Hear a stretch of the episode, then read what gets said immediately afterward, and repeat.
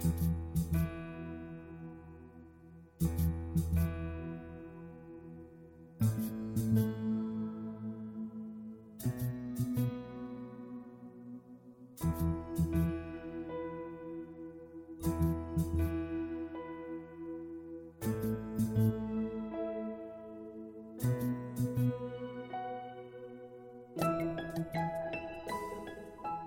Welcome to the weekly worship service from St. Paul's Lutheran Church and School in Bourbonnais and Kankakee. In today's service, you will hear readings from God's Word, a message from our pastor, the Lord's Prayer, and a blessing for you and your family. But first, a few announcements about our ministry at St. Paul's. We invite you to join us for our weekly 5 p.m. Saturday worship service at our church located at 348 East Merchant Street in downtown Kankakee. We also hold weekly Sunday morning worship services at 8:30 and 11:05 at our school site located at 1780 Career Center Road in Bourbonnais. If you have any health reasons that might keep you away from in-person worship, please consider one of our alternative worship services such as our worship page on our website, our weekly WKAN broadcast, and through our Facebook stream. You may also request an audio copy or opt for our podcast. All worship services and church information are available on our website at stpaulslutheran.net. The latest information on our response to the pandemic is available by clicking the COVID 19 tab at the top of the page. For more information about St. Paul's Lutheran Church and School, please call the church office at 815 932 0312. And now we pray that you are blessed by the Word of God in today's worship.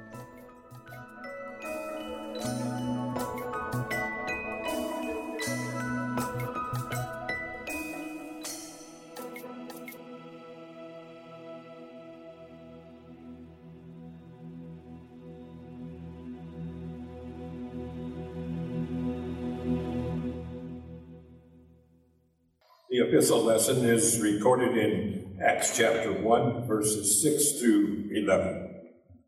So when they had come together, they asked him, Lord, will you at this time restore the kingdom to Israel? He said to them, It is not for you to know times or seasons that the Father has fixed by his own authority, but you will receive power when the Holy Spirit has come upon you, and you will be my witnesses in Jerusalem and in all Judea and Samaria, and to the end of the earth. And when he had said these things, as they were looking on, he was lifted up, and a cloud took him out of their sight. And while they were gazing into heaven as he went, behold, two men stood by them in white robes and said, Men of Galilee, why do you stand looking into heaven? This Jesus who has was taken up from you into heaven will come in the same way as you saw him go into heaven. This is the word of the Lord. We rise for the gospel.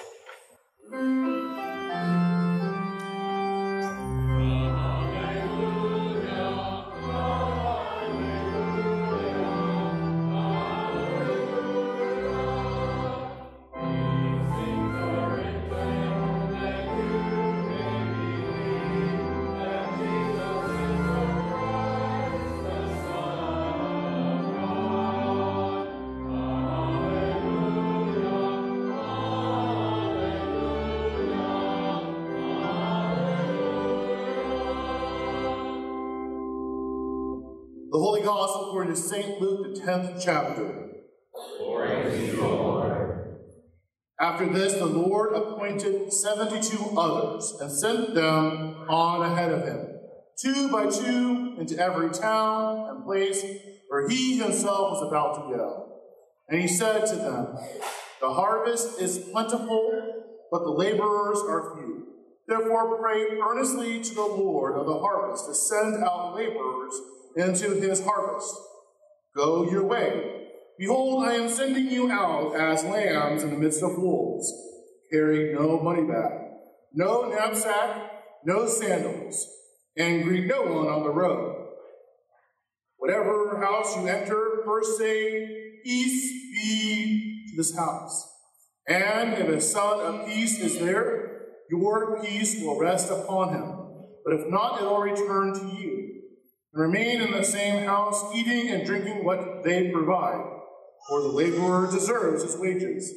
Do not go from house to house. Whenever you enter a town and they receive you, eat what is set before you. Heal the sick in it and say to them, The kingdom of God has come near to you. But whenever you enter a town and they do not receive you, go into its streets and say, Even the dust of your town that clings to feet, we wipe off against you. Nevertheless, know this, that the kingdom of God has come near. I tell you, it'd be more bearable on that day for Sodom than for that town. Woe to you, Chorazin! Woe to you, Bethsaida! For if the mighty works done in you had been done in Tyre and Sidon, they would have repented long ago, sitting in sackcloth and ashes.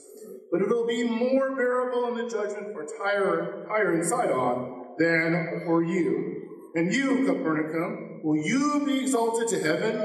You shall be brought down to Hades. The one who hears you hears me. And the one who rejects you rejects me. And the one who rejects me rejects him who sent me. The 72 returned with joy, saying, Lord, even the demons are subject to us in your name. And he said to them, I saw Satan fall like lightning from heaven. This is the gospel of the Lord. Praise to you, Christ. Please be seated. Grace, peace, and mercy be to you from God our Father and our Lord and Savior Jesus Christ. Amen. This is the second message for our four week stewardship uh, series, Stewards Living with Purpose. And today's theme is Be My Witnesses. And our text is taken from Luke chapter 10, verses 1 through 4. After this, the Lord appointed 72 others and sent them on ahead of him two by two, to every town and place where he himself was about to go. And he said to them, The harvest is plentiful, but the laborers are few. Therefore, pray earnestly to the Lord of the harvest to send out laborers into his harvest. Go your way. Behold, I am sending you as lambs in the midst of wolves. Carry no money bag, no knapsack, no sandals, and greet no one on the road. You know, since our Lord walked on this earth, uh, back then and even now, there have always been people who are attracted to Jesus. There are people who have always been curious about Jesus. There have been people who want to show their honor and respect to Jesus. There are, there are people who believe, indeed, we here today believe that Jesus is our Savior. But there have always been people unwilling to follow Jesus on his terms. And do you remember what his terms are? If go a little bit before our gospel reading in Luke chapter 9 to Luke, uh, uh, our gospel reading in Luke chapter 10 to Luke chapter 9, to hear what those terms are. Jesus was saying to them all, the people who were trailing him in the crowd, uh, and hearing him preach and do miracles, he says to them, If anyone would come after me, let him deny himself and take up his cross daily and follow me. The statement by Jesus is scandalous. We as modern Christians, we do not know how scandalous the cross was in the first century. You know, to us, the cross here, prominently displayed, is a sign of peace and tranquility. It is not to us here today a statement of Roman brutality. You know, probably the best analogy that we could have for the cross today, the best image that would come up for someone in the first century would be the electric chair. So Christ says here, take your electric chair, take up your electric chair daily and follow me. And so you can imagine not everyone is willing to do that. You know, many uh, are curious, many are attracted, and many are enthralled by Jesus. And even who, those who believed in Jesus were not willing to abandon everything to follow him.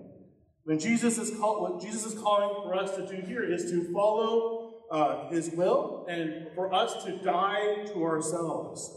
To confess Jesus as Lord and God is to be uh, to follow him wherever he wants and whatever the cost. And not everyone is willing to do that. In Luke chapter 9, we indeed hear about some disciples who walked no more with Jesus because the stakes were too high. The price was more than what they wanted to pay. At the end of chapter 9, we see these three would be disciples. Uh, the first one is in verse 57 uh, and said to Jesus, He says, I will follow you wherever you go. But then the Lord said to him, He said, Foxes have holes and birds of the air have nests, but the Son of Man has nowhere to, uh, to lay his head. And what Jesus meant by that is that following Jesus isn't going to be easy. Don't follow Jesus and expect to be comfortable. Uh, the Christian faith is not about self fulfillment or self actualization. That's the religion of this age. Uh, in reality, you're not guaranteed anything. You're not guaranteed your health, wealth, or prosperity in following Jesus. But in fact, you're guaranteed this that Christ will place a cross upon you. And so the first man disappears from the scene. Jesus said to another, Follow me. The man replied, Lord, let me first go and bury my father. It appears that this man's father had not yet died. He wanted to go home and get his affairs in order so he can inherit, get his father's inheritance and live the way he wanted to live for a while, and at the same time follow Jesus he too wasn't willing to pay the price. Jesus said to him, Leave the dead to bury their own dead. But as for you, go and proclaim the kingdom of God. He too vanishes from Luke's gospel. Another said, I will follow you, but first let me say farewell to those at my home. And perhaps he wanted to sort out all of his relationships uh, and, and draw everything that he needed for the future before he followed Jesus. And Jesus said to him, No one who puts his hand to the plow and looks back is fit for the kingdom of God. We never hear from this man again. Now, here are these three men who are, who are classified as disciples and who were from one degree or another fascinated with Jesus and his message. They were drawn to him. They were attracted to who he was and curious about him to the point where they believed in him and wanted to affirm that belief. But they were not willing to follow Jesus on his own terms. When the stakes became higher and higher, they were uh, unwilling to pay and so disappeared into the background. On the other hand, there were some true disciples. And in fact, that's our chapter here. We read from Luke chapter 10 here, verse 1. We meet 72 of them. So that should give us encouragement. We have three failed disciples, but the harvest is plentiful. There are 72 of them that the Lord sent to prepare the way of his coming. And these were those who were willing to deny themselves. These were those who were willing to take up their cross daily and follow Jesus. Uh, these are those who were the genuine disciples who were willing to abandon everything in their lives and to submit to the lordship of Jesus Christ and gladly do whatever he would ask them, gladly paying the price, even if it meant death. Genuine followers. And there are no excuses with the 72. They were eager and willing witnesses of Jesus. So, among this large group of disciples, learners, students, followers, Jesus picked 72. He had already picked the 12, and now there are 72 more. The 12 are unique, the apostles. There's only 12 of them. Judas fell out. Matthias was added uh, in his place. And there's also then the apostle who was untimely born, our namesake of our institution, the apostle Paul. These are the 12 in addition to the 72 we hear today genuine followers sent out to be missionaries, the first kingdom missionaries. And we can see ourselves in this group. Like the apostles, they are, um, they are ordinary people. And they don't seem to have extraordinary qualifications. We're reminded by that in 1 Corinthians chapter 1, verses 26 through 29. And Paul writes, he says, There are not many who are wise according to worldly standards, not many who are powerful, not many of noble birth. But God chose what is foolish in the world, what is weak in the world, what is low and despised in the world, so that no human being might boast in the presence of God. The advance of the kingdom will never come about by human power. As John says in his gospel, that we are born not of blood, nor by the will of flesh, nor for the will of man, but of God. So why 72? Why did Jesus choose 72? Luke doesn't tell us why, but out of all the people, of out of the crowds who were there with Jesus, as he moved down from Galilee, he chose 72. Some of Jesus' followers, they went back to their homes. They were, you know, just sort of just day trippers, the crowds just coming out and seeing Jesus, kind of seeing the spectacle of the miracles, uh, looking to have him be their uh, bread king, but they weren't committed. Jesus uh, appointed 72, 72 who were committed and answered his call. You know, for what? Luke writes, and Jesus sent them on ahead of him two by two into every town and place where he was about to go. So that's what, 36 pairs of them. They were advanced teams. They were scout brigades going in advance of the king to announce his coming arrival. And this was, at the time, the pretty traditional way for a king to do this. In ancient days, whenever a king would come to a town or a village, heralds would go ahead of him blowing horns and calling everybody out to the town square and making an announcement that the monarch was coming and arrived, and that they would also proclaim whatever message the monarch was to give to them. Jesus, our King, was going to spend the remaining months of his life going from town to town, village to village, and wanted people to be prepared when he arrived. Here, the 72 are going out, two by two, into towns giving the message that Jesus, the Messiah, the Lord and Savior of the world, was coming. They then, the missionaries, um, to proclaim the good news of salvation, the King, the Messiah, the Savior of the world. And they're not unlike us. This is our responsibility as well.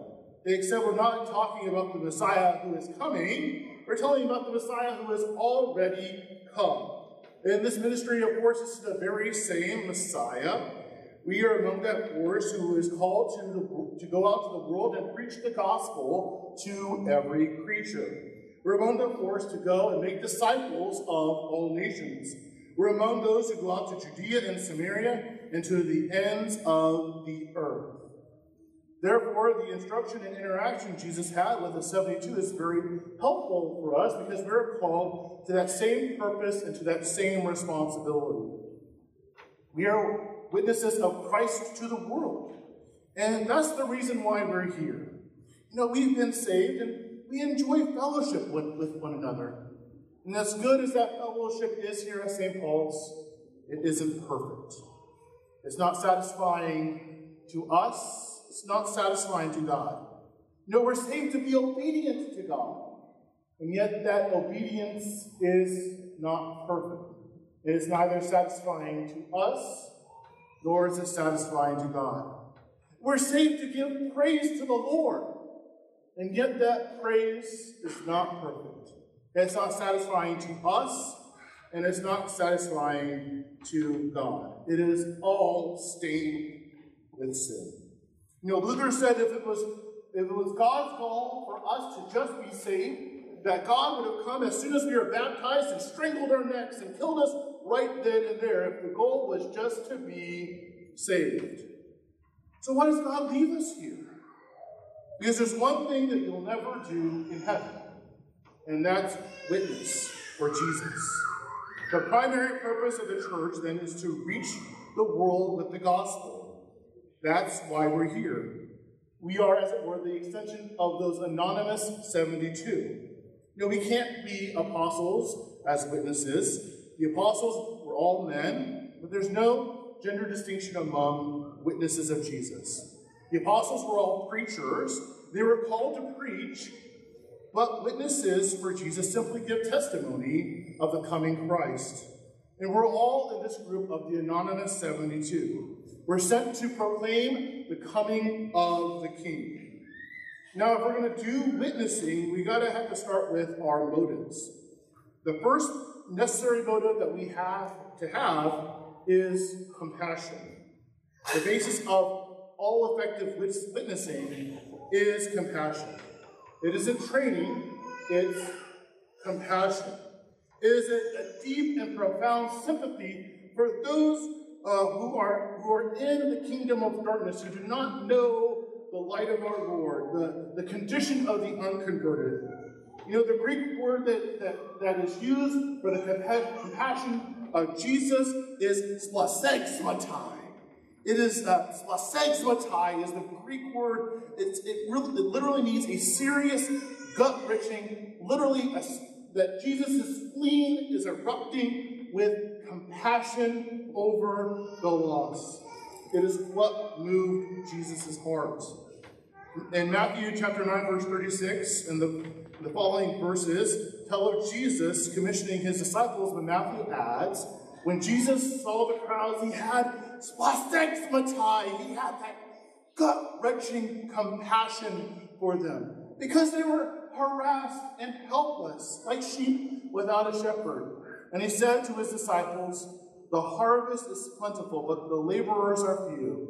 Therefore, pray earnestly to the Lord of the harvest to send out laborers into his harvest. The harvest is huge. It's huge. Yet the workers are few. Everywhere the Lord went in his ministry, he was moved by that swasexmatai, by his compassion. The Lord moved through his ministry, literally overcome with that spleen wrenching compassion for them. So, this is where witnessing begins. You understand how serious this is. How can you be content to do nothing? How can you be content to sit idly by? The souls of our brothers and sisters are at stake. How can we not answer the call? The second essential motive is that of prayer. The Lord says, The harvest is plentiful and the laborers are few. Therefore, pray earnestly to the Lord of the harvest to send laborers out into his harvest. We pray to the Lord that he would raise up more missionaries and more church workers, that he would send out more and more so that more may be saved. But how often do we do this? How often are you on your knees pleading, God, send more?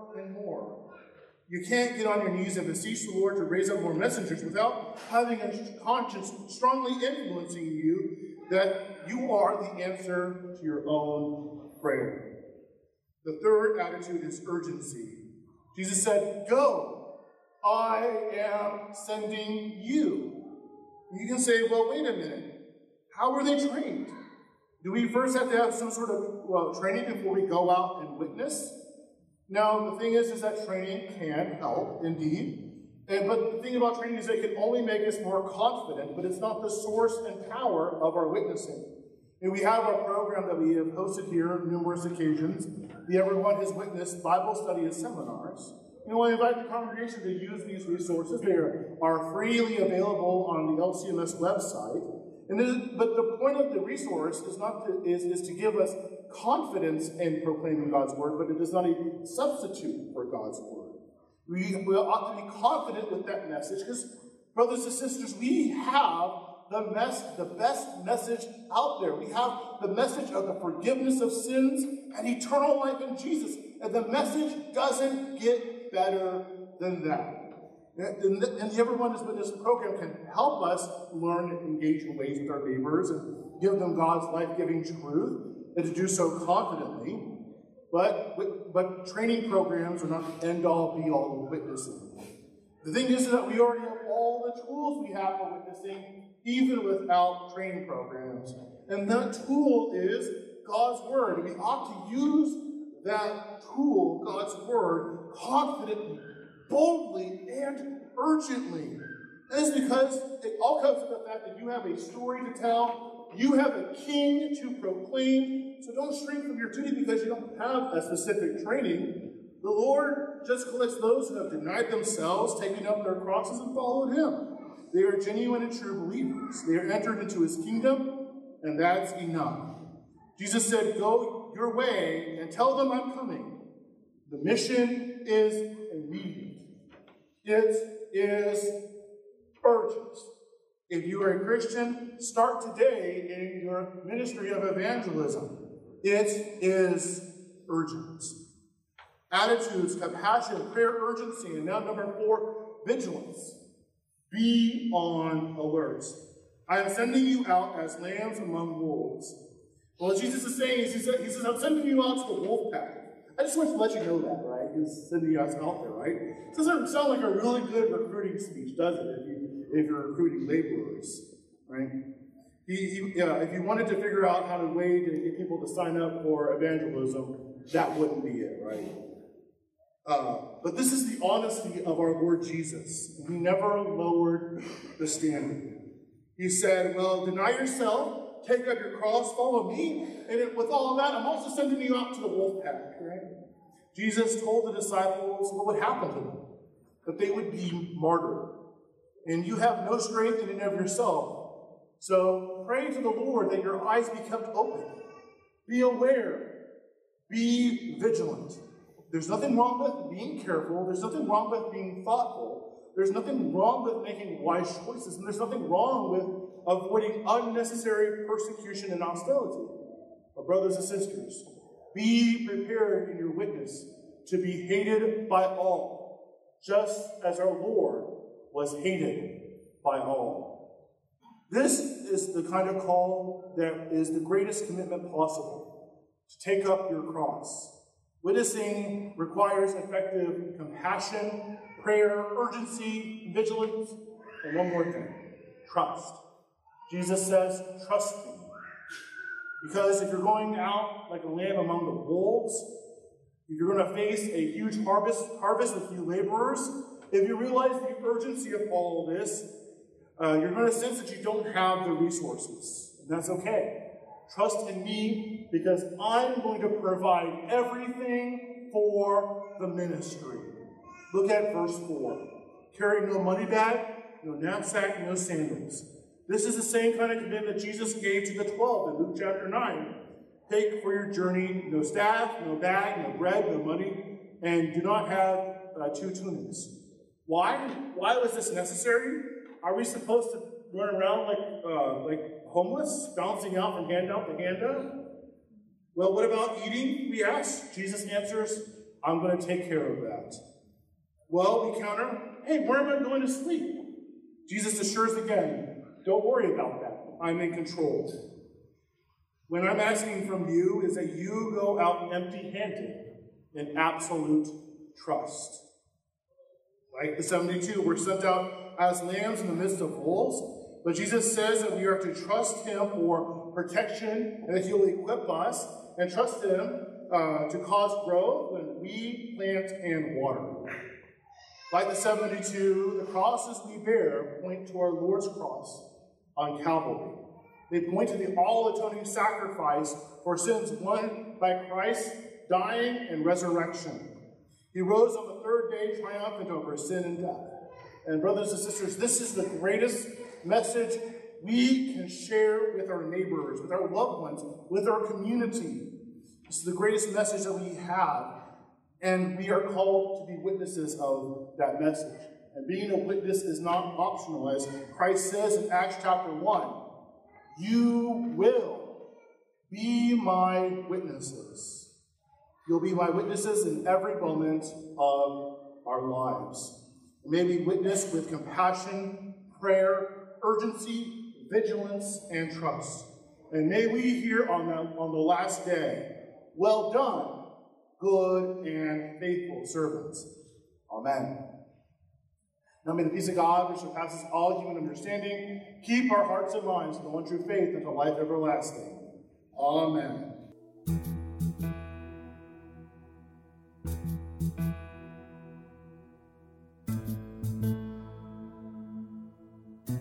Dear friends, go with God's blessing this day. The Lord bless you and keep you. The Lord make his face shine upon you and be gracious unto you. The Lord look upon you with his favor and give you his peace. Amen.